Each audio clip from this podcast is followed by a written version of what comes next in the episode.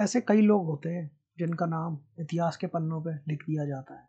वो लोग अपने नाम, अपने काम से जाने जाते हैं। आज ऐसी एक मशहूर रानी के बारे में हम बात करेंगे। नमस्कार दोस्तों, मैं अंबर, स्वागत करता हूँ आपका इतिहास नोन अननोन में। इजिप्ट का नाम आए और किसी ने क्लियोपेट्रा का नाम नहीं सुना हो यह होना थोड़ा मुश्किल है। क्वीन क्लियोपेट्रा, इजिप्ट की लास्ट रूलिंग फेरो थी। क्लियोपेट्रा अपनी मिलिट्री टैक्टिक्स के लिए काफ़ी फ़ेमस थी। उनके पिता टोलेमी ट्वेल्थ उनकी मौत के बाद 51 बीसी में, वो इजिप्ट की रानी बनी थी।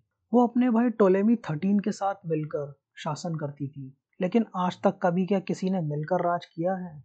तो जब उन दोनों भाई बहन के बीच गद्दी को लेकर झगड़ा हुआ तो क्लियोपेट्रा ने उनके दुश्मन जूलियस सीजर के साथ हाथ मिला लिया। जूलियस सीजर रोमन जनरल थे। वो क्लियोपेट्रा की सुंदरता और इंटेलिजेंस से काफ़ी इम्प्रेस थे। और फिर एक बार टोलेमी थर्टीन हार गए। क्लियोपेट्रा इजिप्ट की रानी बन गई थी।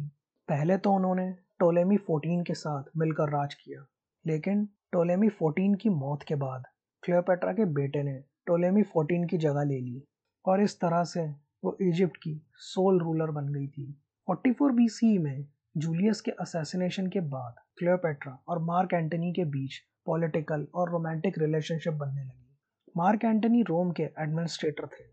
उनके सक्सेसफुल मिलिट्री कैंपेन्स की वजह से कई लोग उन दोनों को गॉड्स भी मानते थे। मार्क एंटनी के साथ और भी दो एडमिनिस्ट्रेटर थे ऑक्टेवियन और लैपेडोस नाम के। बात तब की हो या आज की पावर तो हर किसी को चाहिए। इसीलिए रोम की पावर के लिए ऑक्टेवियन ने क्लियोपेट्रा और एंटनी के खिलाफ जंग का ऐलान किया।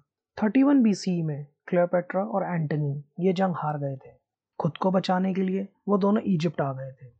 लेकिन यहाँ उन्हें बंदी बना लिया गया और उन दोनों को काफ़ी बेजती का सामना करना पड़ा। इसीलिए आखिर में उन दोनों ने आत्महत्या कर ली थी। ये कहानी थी क्वीन क्लियोपेट्रा की। जानिए और भी कई फ़ेमस लोगों के बारे में आने वाले एपिसोड्स में।